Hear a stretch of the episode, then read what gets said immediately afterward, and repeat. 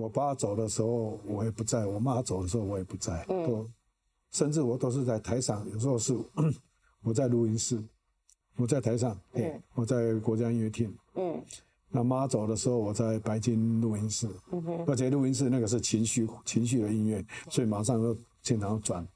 所以当下你是知道消息，你还是得上台演出吗？啊，对，那当然，这而且要演的特别好，嗯，那别人也感觉不出来，但是，所以我我我觉得这是一些每个人都有一些过程，对啊，那只是说我的拿出来说就觉得 不好意思，也没有什么那个，就是不会，但是我觉得这就是给也给大家一点提醒，就是及时说谢谢，及时说爱这件事情很重要。我是侯乃荣，台湾名人堂要告诉大家：有故事的人，有意义的事。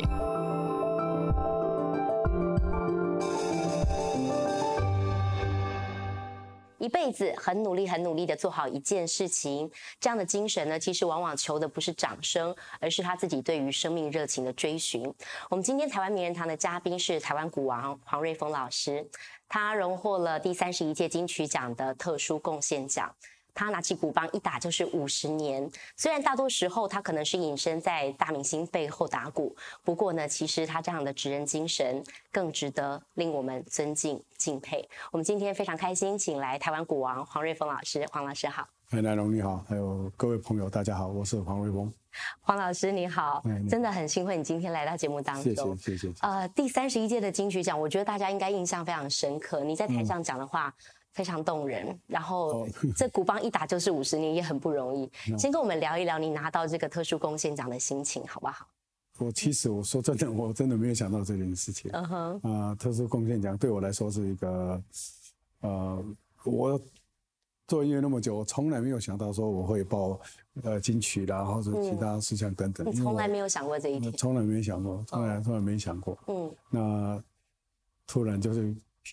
给我这个奖，我不不知道怎么说啊。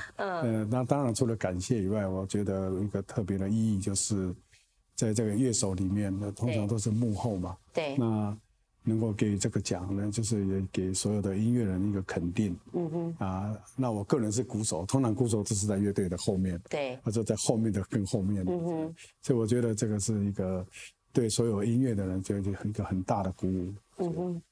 那你自己一打就是五十年，这五十年来，我想问问，就是说，你这么这么热爱打鼓的原因是什么？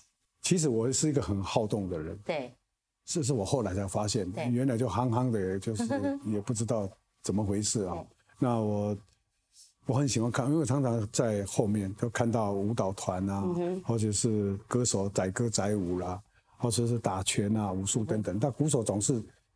栽在那里，对，所以我后来会觉得，哎，其实我打鼓就很，就像我自己在鼓舞一样，就是会舞蹈，对，我说的舞蹈是指一面舞一面的倒的这样打，是，所以我越打越起劲，对，就是我自己觉得，嗯哼，所以我在打鼓的时候，有时候也是战战兢兢的，对，如果在录音的时候，他就跟着咚嘎咚嘎，那演唱会的时候那，就是一直挥舞着这样，对，嗯。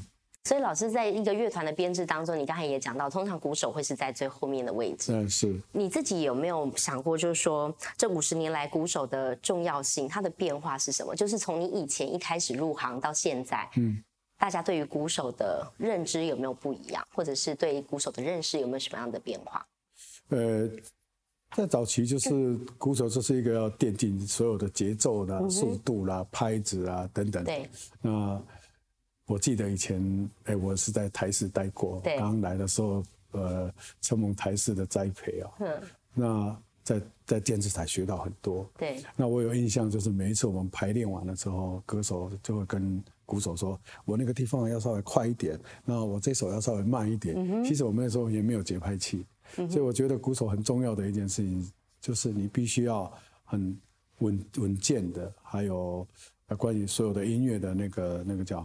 那个 hum 就是那个风啊，我称它叫一股风浪啊，所以这是我们说的和声啊、和谐啊等等的整个共鸣。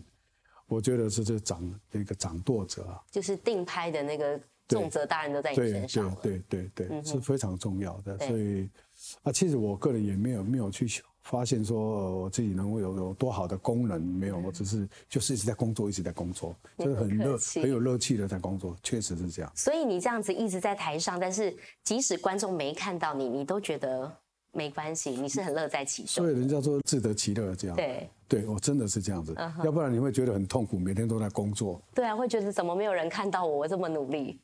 你从来没有过这种心情。哦，没有没有没有，我们只是自己自己就，譬如说，呃，每天做同样的歌啊，每一个礼拜做同样的曲子，然后是同样的地方，到处场所同样的曲子很多，到哪里都一样，所以必须要看透，或者是想透，你才会喜欢这个曲子，慢慢的就好像嚼嚼嚼一样，越吃越好吃。嗯，所以再老的歌，再久的歌，我都会每一次都会重复、重复、一再重复的，都是一直在看谱。我有这个乐趣啊，嗯的确是这样。老师，你刚刚有提到说你跟台视其实一开始是台视就进了台视嘛，一九七三年的时候，对，所以你踏进这栋大楼应该很有感触。很有感觉。脑中浮现的画面是什么？哦，台视给我太多的启发，嗯哼，这是真的。对嗯，你当时参与了哪些节目的录影？记得吗？呃，当初我参与那个时候，大家都知道了群星会，嗯哼，呃，盛之姐，还有光华史老师，还有那个，当然我我的我的我的恩人是王清溪老师，嗯他呃把我带到台视来。对，那当时的节目有群星会、歌星之夜、银河玄宫，还有儿童世界，还有五等奖。啊，所以我的轮毂在这里学的最好，这一个灯，呃 两个灯这样。哦，所以五等奖那个声音背后是你打的。啊，我打的。哦原来是这样我们有两位鼓手轮班，我们都轮班制的嘛，对。呃所以我那时候轮毂进步很多。老师，那你在台视还有什么样的记忆很深刻的，到现在还没办法忘记的没有？最记忆的就是因为对，呃，我刚刚来的时候就要学习，呃，要录音录存档嘛，对所以要第一个要进去的是录音室。对，那录音室以后，我们不知道录完了音之后，改天要现场去播，我只是知道是要录存档，我也不知道怎么回事。然后一播的时候，就发现我的手跟音乐对不在一起。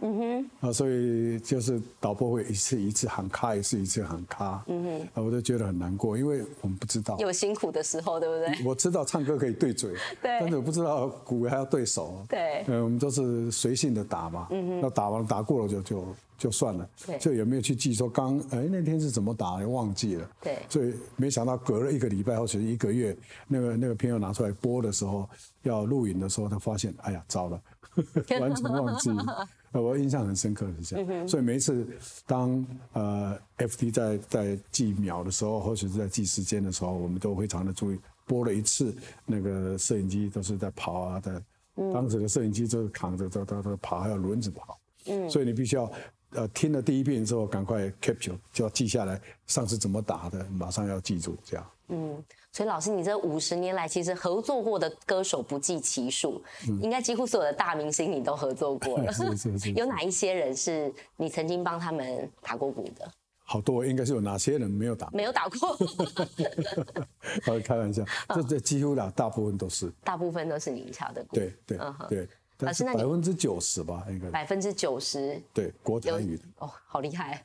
对，所以我没办法算会记不得到底有多少，嗯所以我现在偶尔去我黑胶店啊，黑胶的专卖店一看，拿出来他们就说啊，这是你打的，这是你打的。我说整片墙都是啊，我觉得嗯很开心。这是一种人生的成就。我从来没去注意过，这是最近黑胶不是兴起吗？对因为一些黑胶专家们，就我常常去拜访他们，就发现哦这一片也是，那那一片也是，全部都呃蛮多的。嗯哼老师，那你这个，我们来聊聊你一开始怎么碰到鼓的好不好？你怎么样爱上它的？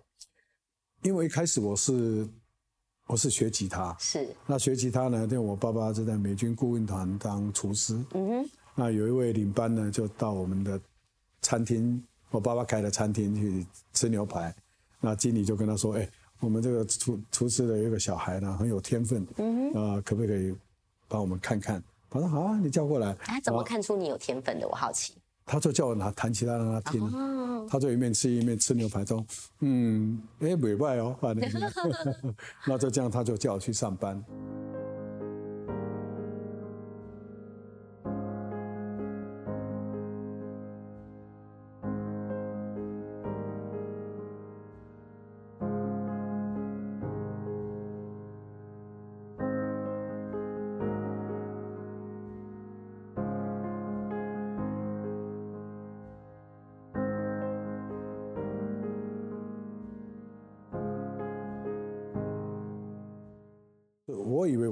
是是去上班，结果我是去当小弟然后当什么小弟？啊，band boy，就是乐队的小弟。对，他说这个孩子可以栽培，嗯哼，他说这个有有有底子啊，他的意思那讲那，小弟要做些什么？呃，小弟要打杂啊，比如倒茶啊、买槟榔啊，嗯 还有买水啊，等等等等。然后我需要还要擦乐器啦，还要收谱，因为老师不可能做完了之后，反正大家拍着屁股就走了。对，那所以在那时候我学习到很多，就像就像戏班子一样，你必须要从头到尾所有的地板啊都是要自己擦。那在那个时候我就乐器就反正一定会偷摸的嘛，对，反正当助理的是就是老大不在，什么东西你都可以摸，然后感觉是这样子。对那我我当时没想那么多，只是反正那些乐器都是要我要收。嗯哼。那收收当然会拿起来吹一吹。嗯哼。啊，不管怎么样还是要摸一摸、吹一吹。那那个鼓是在最高的，鼓就不能动，因为老师很严格，我们还把它盖好了，怕会有灰尘。嗯哼。所以我就就这样的就把鼓，反而是我会想偷摸，因为钢琴你一掀开你就给自己摸不到的越想摸，对对对对对对，那不不不让人家摸的原因是那个是兽皮，是，所以它会热胀冷缩，所以不小心会把它打破。对哎对，所以我就偷偷的打。那有一天被一位老师发现，对，发现了说：“哎，小王你会打鼓？”我说：“哦，不要讲不要讲。”哦，啊，正好我我有一天我老师迟到没来他他就老师就另外那个老师就叫我上去打，是，我就就开始，我记得是从华尔兹开始打，不然当然不可能打那种快的嘛，对就从华尔兹开始打。结果那老师都都从都从来的，一看，哎，我怎么坐在上面？我突然第一句话就说：“你什么时候开始跟我偷打鼓啊？” 啊，就从那次以后开始，他要上厕所的时候就是：“哎，小王啊，来来这样。带一下班这样，”呃，没有他没有说带班，就说对了，打一下就就哦。打一下，对。哦，所以等于是自己偷偷练起来的要，偷偷练，对。那因为我我会看谱嘛，对。所以老师在打的时候，我就在下面看，对。然后看他打的谱，然后就马上记起来。对。他们走了以后，我就赶快拿一张谱起来偷看，然后这样学习。嗯哼，所以老师，其实你除了吉他、除了鼓之外，其实你最初还学了很多的乐器，对不我对？接我还我最会吹的是口琴，当口初啊琴，起节嗯哼口琴。对对，呃，不能说最会吹，就是我吹的还不错的口琴。对，那还有哪些乐器是你碰过的？呃，我弹过电子琴、钢琴，嗯还有 double bass，嗯哼这是我比较呃比比较印象深刻的。嗯嗯，老师，那你一开始在学鼓的时候，有没有让你觉得最难的地方是什么？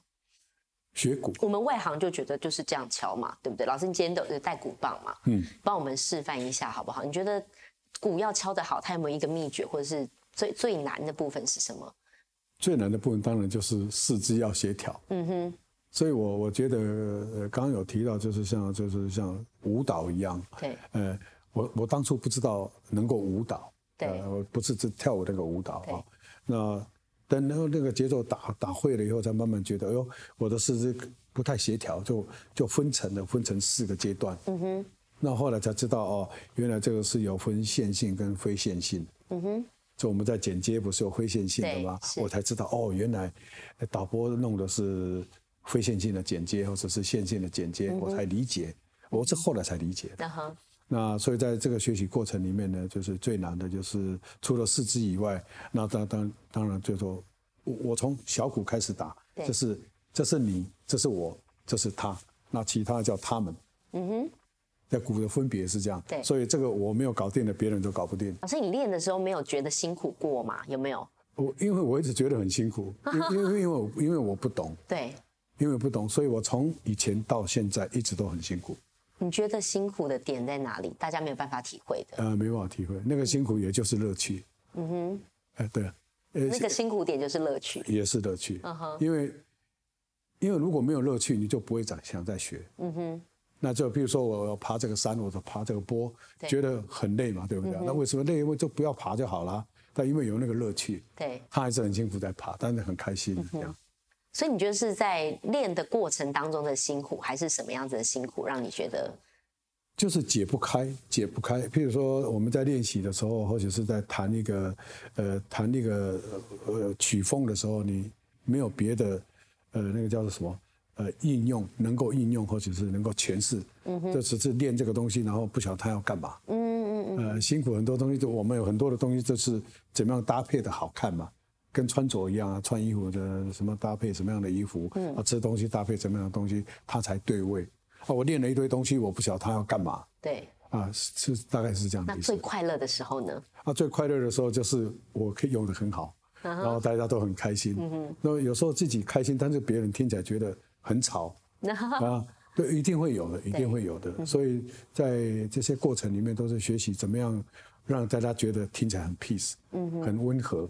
所以现在反而是在演奏，是为了要让大家觉觉得开心。嗯哼。那当然今天很开心。所以我觉得音乐难的地方是。你要迎合别人的口味，有些人学音乐是玩音乐是，反正我们开心就好，他们怕他怎么办？你耳耳罩戴的，反正不管大的别人怎么样子。对。那所以我是不一样。所以你还是会希望别人听到你的音乐的时候是以舒服的感觉为主，就就跟就跟开车一样，嗯开车的人有时候不没有去注意坐的人的感觉，我们常来坐车就知道。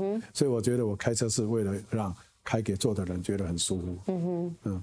老师，你这一路走来受过很多的影响。你刚才讲过台式，那你也曾经在台中清泉岗美军俱乐部待过。这个地方当时是以脱口秀为主嘛？这个地方带给你的影响又是什么？哦，那很惨。嗯，很惨啊！为什么很惨？很惨，很惨。我一想到台中，我就摇头。嗯。啊，当然这是给我很大的受益的原因，就是因为我们学的东西是看着谱学的。嗯哼。譬如说，假设我们游泳是在。游泳池学的，对，但是到了海上，它就不一样。不一样，海上它有浪，没错，它有风，它有潮流，下面有漩涡，就跟溪水是不一样的。那叫比较自私一点啊，应该是自私一点。所以我们可以学自由式、仰式、蝶式、蛙式等等果爬式。对。但是到了海呢，可能什么事对我来说就不重要，我一定用果爬式比较省力啊。嗯哼。那在这些过程里面呢，就是。第一个我去的时候有好多事情，我们学的是比较自私的。嗯那去到那边呢，你碰到一个来个国外的人，你完全不懂也不认识，完全图也跟你的不一样。不是不一样，就是他因因为来演秀的人，他的都是各地不同的民俗。嗯哼。啊，我们说的各地，比如南方、北方，或者是东方、西方等等。对。美国那么大，全世界那么大，所有来做过绕军的艺人很多。嗯哼。语言呐、口气啦，都都不都不一样，都不一样。那我完全看不懂，我完全听不懂。对，那怎么办？怎么合作？我那个谱也看不太懂，因为谱经过亚洲，经过什么各各国各地的乐手都插了不一样的颜色。对。那你知道我们那时候我们东西很缺乏，也擦不掉。对。那你也看不懂，那古谱上面写有日文，也有英文，也有什么歪曲扭巴的印印度文，什么都有。对吧？你可以知道我讲的意思。所以那张谱拿来对我等于是没有用。跨博。所以跨博，而且你你问领班，领班就说：“但你他供了。”领班也听不懂。没有人能救你。没有没有人救，没有人能救，救的是我我这摇头。对。那那个秀也也不知道，就问你听得懂吗？啊，Yes，I know。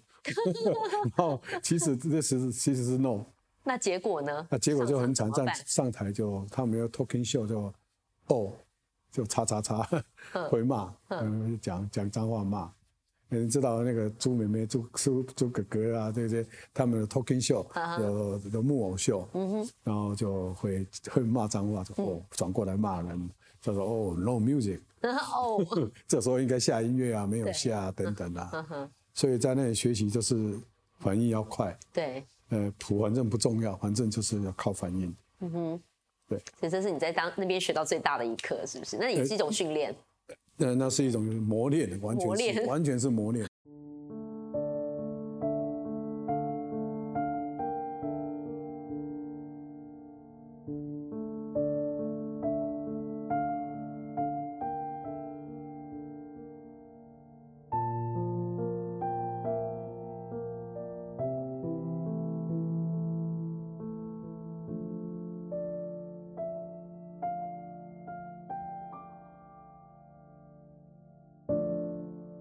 过的单曲哦，据说有超过十万首之多，这个数量当然没有人可以超越你哦。对，在歌坛，对不对？因为那个是在早期，我们从还没有卡带嘛，对不对？对，早期是录唱片，然后再来才有卡带，嗯还有夹式带，再来才有 CD，对，呃，再有 LD 等等等等。然后不管怎么样，都是要重复的翻复一遍，呃，翻成。卡拉 OK 等等，哇，那太多数量太多了。对，呃，在早期歌手，每一位歌手是每一年大概出个两张到三张。对，啊，所以在签约的时候，我有印象，每个歌手每一年一年出三张，或者是都在出唱片。嗯，所以每一位歌手只要有红的歌手，最起码都有四五十张专辑以上。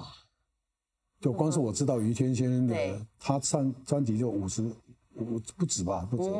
还有叶启田，那都很根本都很多。然后鼓都是你包办的？呃不，早期都没有，他们比我早出道的没有，就是从七几年以后开始才是。嗯哼啊，老师，那你这个跟这么多歌手合作过啊，其实有很多时候工作其实是一种互信啦。对，是。你自己怎么样跟歌手之间建立这个互相配合跟信任的情感？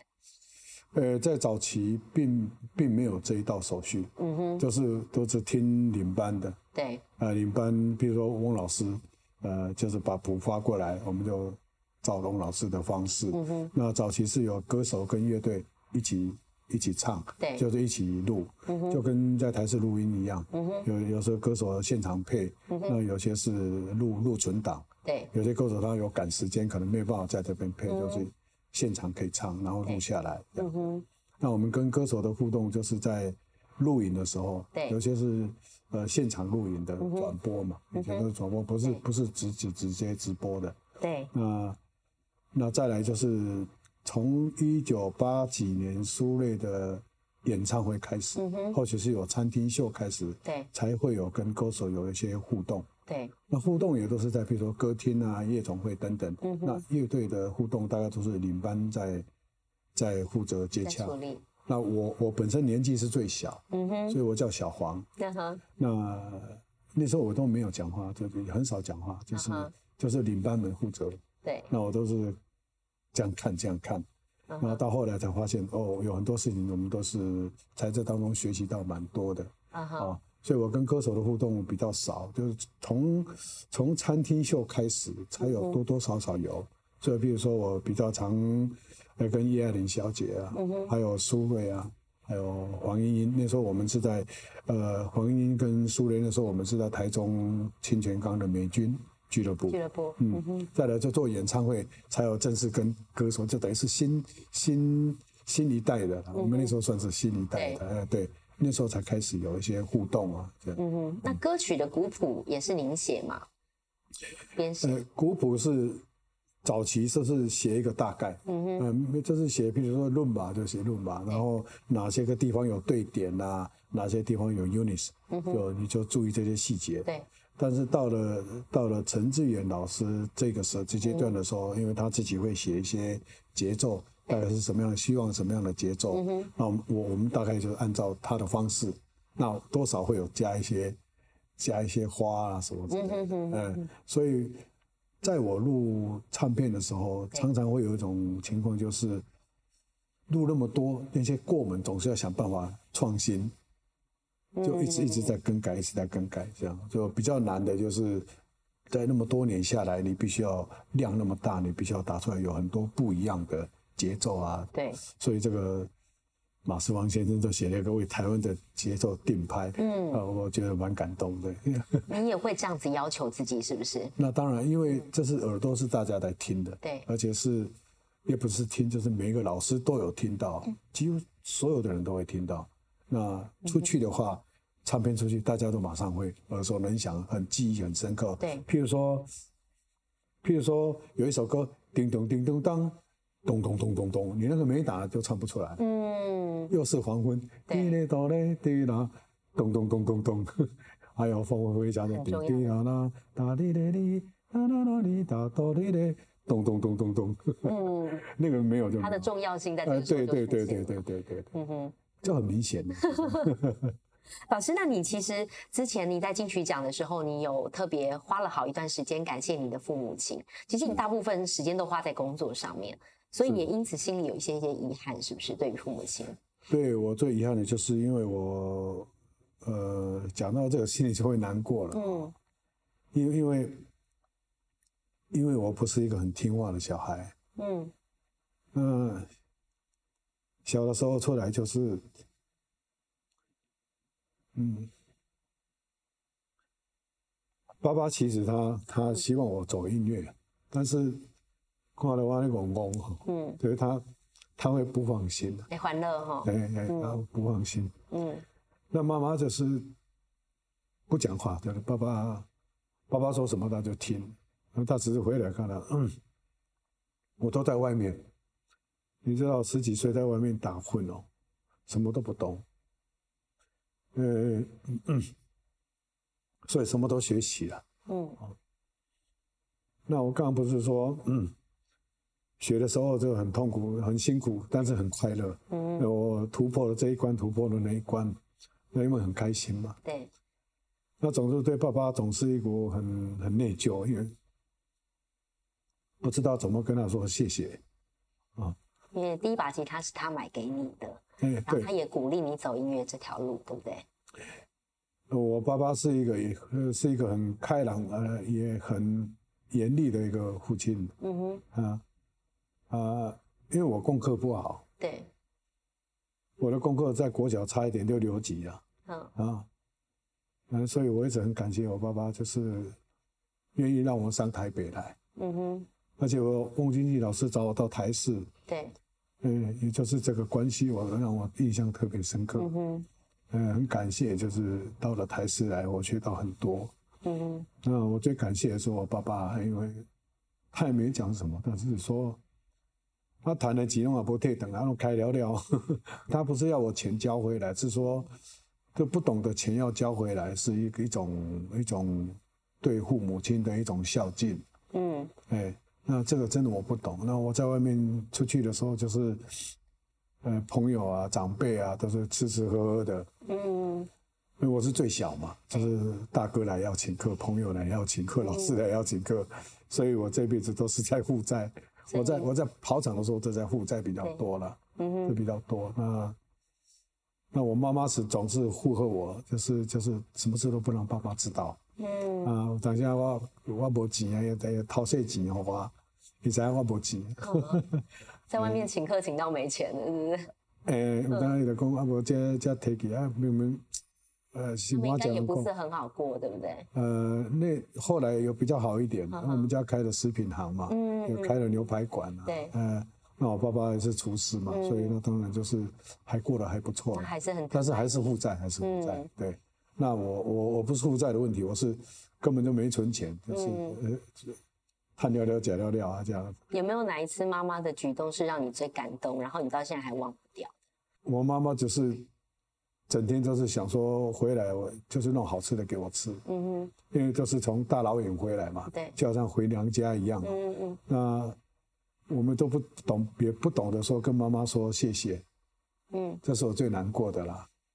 所以对爸爸对妈妈，你从来没有说没有机会，也那时候也不懂要说谢谢，是不是？对对，不不不不懂不懂得说谢谢，嗯，特所以我也很难过，就是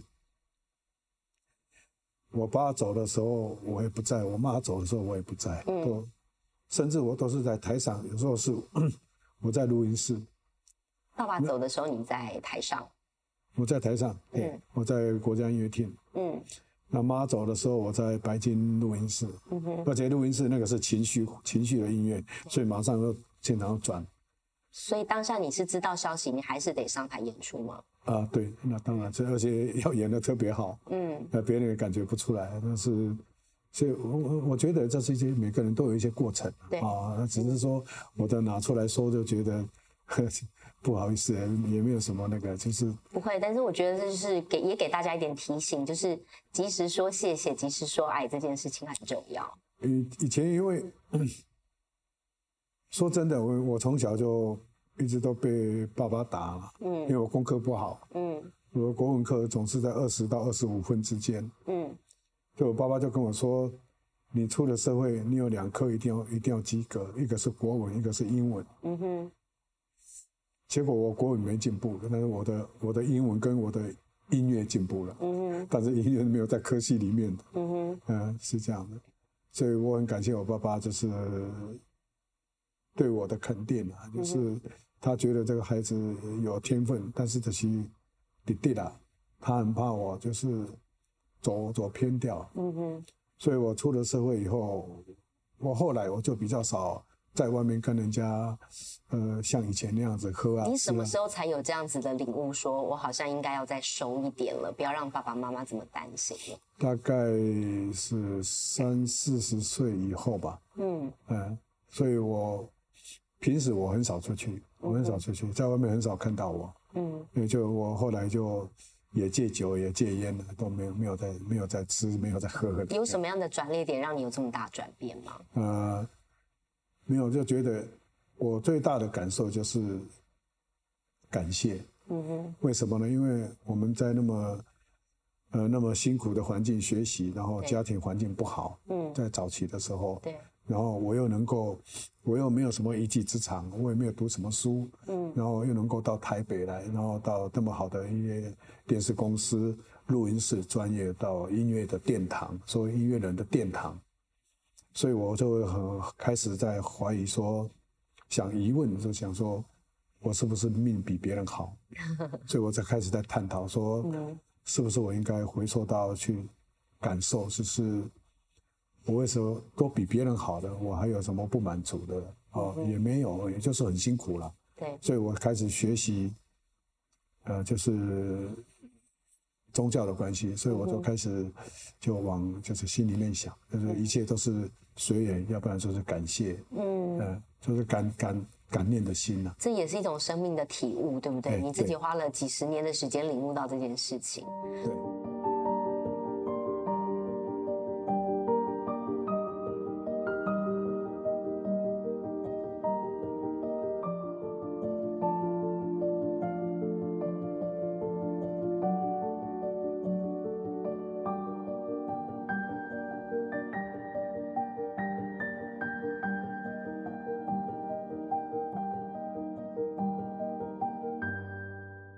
其实大家表面上会说，好像你自己也讲，好像看起来一路走得很顺，但其实在这个背后，你都有必须要承受一些别人看不见的痛，你有一些职业伤害。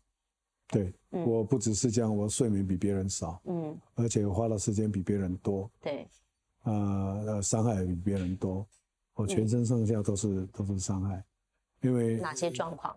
骨头啊，嗯。啊，譬如说挫伤啦，还有身体啦，有某些状况，嗯但是这是不不为人知的啦，嗯。就是反正其实认识我的人都知道，我一天到晚都在看医生。嗯，啊，那那也是过得很好啊。别人说啊你精神很好，说对对对，对。啊我记得前天嘛，对，我女儿突然打个电话给我，因为有一个访问，她她很累，她就坐在旁边。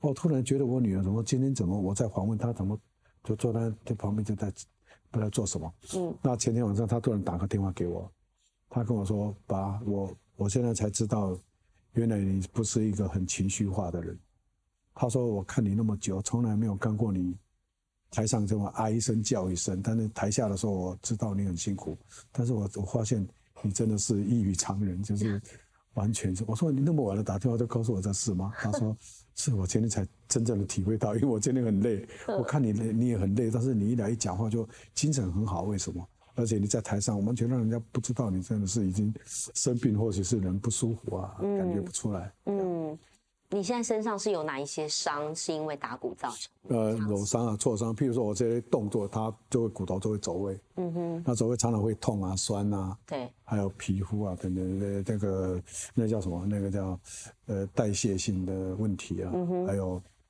还有内脏的问题啊。听力也会有影响，对吧？啊，听力是可我，所以我说啊，觉觉得乐手啊，嗯，尤其是鼓手啊，必须必须要承受的就是很大的那种呃 音音量的压力。对，我在录音室里面是听的最，就是音量最大的，嗯哼，就是哇哇哇哇，这很大声的，不只是摇滚大声，那音乐很大声，所以我就打的那个痛，就是很有时候很爆，那有时候很很收，就是所以心脏那个负荷量常常会因为这样子会收缩啊等等啊，所以我后来学会了一件事情，就是我在很嗨的时候，我的心情会往下降。就跟打拳一样，跟静坐一样，就是自己安静下来，所以我不会不会说很嗨，然后哦耶，自己嗨到不行这样，别人没嗨自己嗨，我我不会这样子，所以看起来就很安静。嗯哼，学会去调节了，是不是？啊，对对老师，所以你有说过说打鼓对你来讲，它是生活，不是工作。嗯你自己在这一路走来当中的有没有一个你最呃激发你能量或者是创作能量的来源？我的创作是我有我有写写一些闽南语歌曲，嗯，对。那也没有说特别激发什么，就是好像。或你的灵感来源是什么？好像就，譬如说我们小时候看到大人在讲话，嗯，或者是我在这里看到这个看到这个，但是我们没有表达的机会。对，我体会到这一点。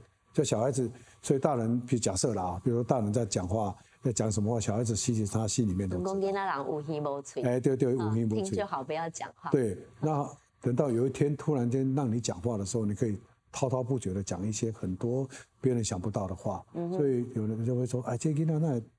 那这个恭维其实也是别当讲，也不是别样讲。嗯哼。啊，所以在这个过程里面呢，就是有滔滔不绝的存在口袋里面的资粮。嗯哼。是突然有一天拿出来用，所以我并没有有什么激发我什么，就是好像头脑里面就有很多的东西。是过去的生活经验。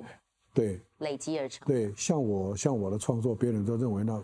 不可能，那是我写的，都完全想都不起来，因为我做的是爵士乐，我做的是台语歌，我演的是演打的是演歌，对，所以我打的是国语歌，我那我那接不起来就对了，所以他说，哎，这歌什么时候黄飞鸿写的？这这是完全没办法想象，很难想象。哎，那如果创作的话，就是因为我我个人是在本土土生土长的，我没有留学，对，那。所以我的头脑里面，我我的创意里面根本没有去想说我是，呃，从哪里学回来的，有架势那种感觉。嗯哼。我我我在打鼓的时候，或者是我在演奏的时候，我的想象都是台湾的乡下的环境。嗯哼。但是套上电影画面。嗯哼。国外的电影画面，我们都常常看到国外的电影画面描述，然后自己的感受是这样。嗯所以我会有那有一股那种本土的风味在里面。所以你就看不出来这个。很多人问我说：“你在哪里学过吗？”我说：“没有，没有。”他们不相信，哎，他们不相信。这协议里留着那个鼓的那个节奏就对了。是是是是。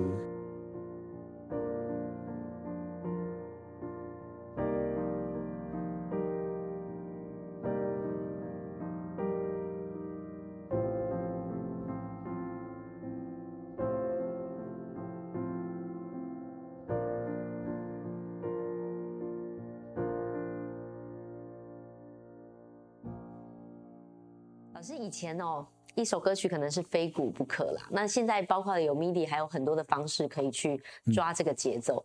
你觉得对音乐来讲，现在鼓占的地位是什么？鼓占的地位还是非常的大，只是它改变了一个方式，譬如说它也改由电子的方式，但是可能一定是一定的。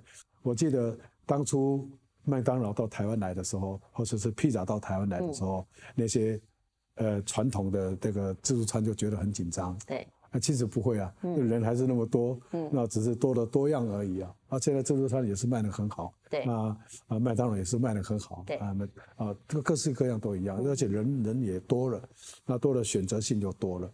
那所以我认为，鼓反而是会一个独当一面强势的一个乐器，因为变成会玩这样的人，他可能不会打鼓。嗯，没错。好，那这时候我们的用途就大了。对。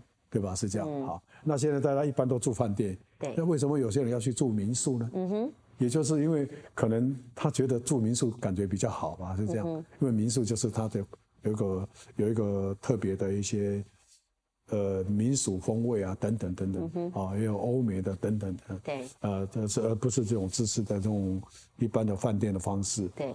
啊，那所以我我会觉得古就是以我现在来讲，它变成是这样一个。我说的民宿一样，嗯哼，呃，它它是比较特殊的一个呃产品，嗯哼，啊，音乐的音乐的产品。那那如果有些像像 R&B 的或者是 B-box 的那些，呃，甚至用用嘴巴唱的呢，他们都都可以唱出各种各种更好的声音，我觉得都是非常棒的，嗯哼。但是这一样是很难取代的，这样是还是要有人去，还是要有人去敲去打，对，嗯。老师，你自己从这个华语歌坛很辉煌的年代这样走过来，你觉得华语乐坛对你来讲，你觉得你看了有什么最大的改变？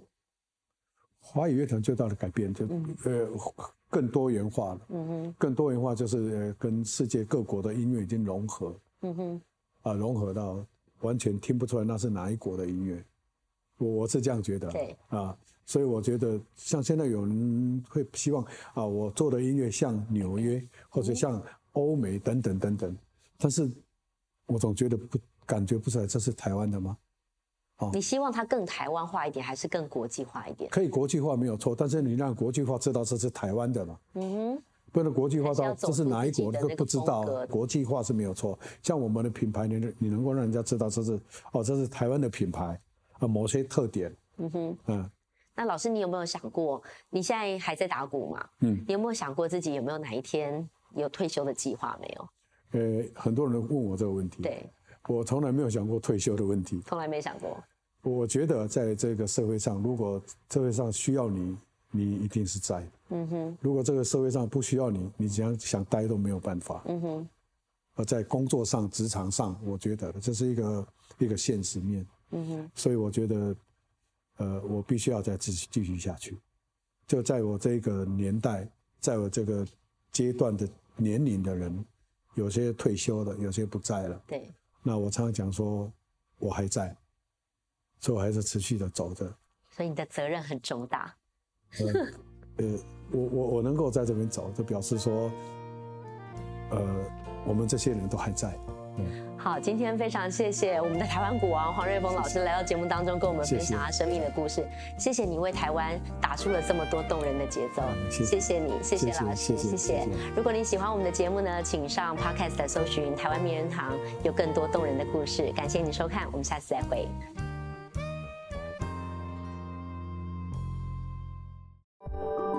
嗨，我是奶蓉，谢谢你今天陪我们一起听故事。台湾名人堂每周日晚间十点在台视新闻台播出，也会在 Podcast 上线。每周我们都会带给你有故事的人，有意义的事。